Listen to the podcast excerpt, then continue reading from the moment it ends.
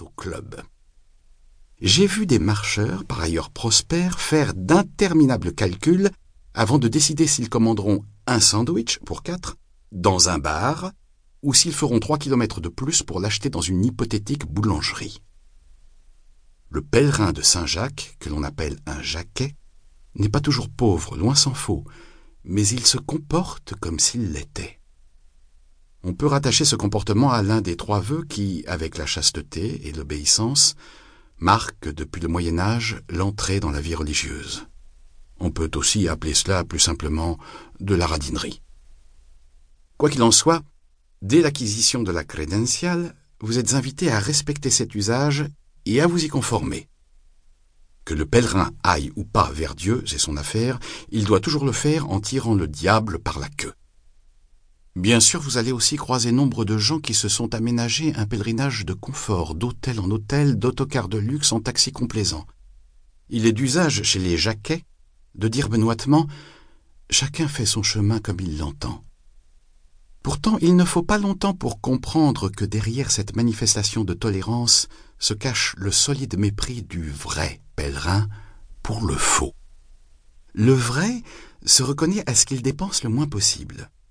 Certes, il peut arriver au vrai pèlerin, faute d'alternative, parce qu'il est malade ou que les refuges sont pleins, de devoir descendre dans un hôtel, modeste si possible, et de voisiner avec des voyageurs de luxe.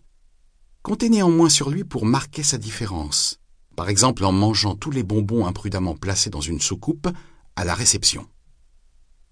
Ignorant encore ses usages, je commis mon premier impair. Je pris royalement l'adhésion avec bulletin, et surtout je laissai entendre que trois euros de plus n'étaient pas une affaire. Le permanencier me remercia au nom de l'association, mais un fin sourire montrait assez qu'il me prenait un peu en pitié. Pardonnez-lui, Seigneur, il ne sait pas encore ce qu'il fait. La crédentiale, que remet l'association des amis de Saint-Jacques, est un bout de carton jaunâtre qui se déplie en accordéon. À vrai dire, elle ne paie pas de mine, et le futur supposé pèlerin rigole en rentrant chez lui. Ce document sur un papier sans doute recyclé trois fois, avec ses gros carreaux destinés à recueillir les tampons à chaque étape, n'a vraiment pas l'air très sérieux. Mais il en va de la crédentiale comme du reste. On ne mesure sa valeur que sur le chemin. Lorsqu'on l'a fourré dans son sac cent fois, qu'on en a sorti trempé par une pluie d'orage, et qu'il a fallu la faire sécher sur un introuvable radiateur, lorsqu'on a craint de l'avoir perdue et qu'on l'a fébrilement cherché sous l'œil soupçonneux d'un tenancier d'auberge, lorsqu'au terme d'étapes épuisantes on l'a posé victorieux sur le bureau d'un employé d'office du tourisme qui d'un air dégoûté l'a effleuré de son tampon officiel en craignant manifestement de le souiller, lorsqu'arrivé à Compostelle, on l'a déplié fièrement devant le représentant de la mairie pour qu'il rédige en latin votre certificat de pèlerinage, on mesure le prix de cette relique. Au retour, la crédentiale figure parmi les objets rescapés du chemin et qui portent les traces de cette épreuve.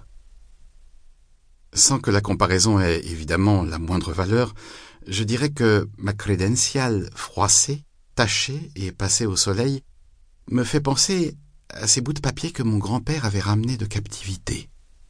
Bons de nourriture ou d'infirmerie, il devait avoir, pour le déporter, une infinie valeur et j'imagine avec quel soin il les conservait sur lui. La différence avec le chemin est que Compostelle n'est pas une punition, mais une épreuve volontaire. C'est du moins ce que l'on croit, bien que cette opinion soit rapidement contredite par l'expérience. Quiconque marche sur le chemin finit tôt ou tard par penser qu'il y a été condamné. Que ce soit par lui-même ne change rien. Les sanctions que l'on s'impose n'ont pas moins de rigueur, souvent, que celle qu'inflige la société. On part pour Saint-Jacques avec l'idée de liberté, et bientôt on se retrouve, parmi les autres, un simple bagnard de Compostelle. Sale, épuisé, contraint de porter sa charge par tous les temps, le forçat du chemin connaît les joies de la fraternité, à l'image des prisonniers. Combien de fois, assis par terre devant une auberge parmi d'autres pouilleux, massant mes pieds endoloris, mangeant une pitance malodorante acquise à un prix dérisoire, superbement ignorée par les passants normaux, libres, bien habillés et bien chaussés,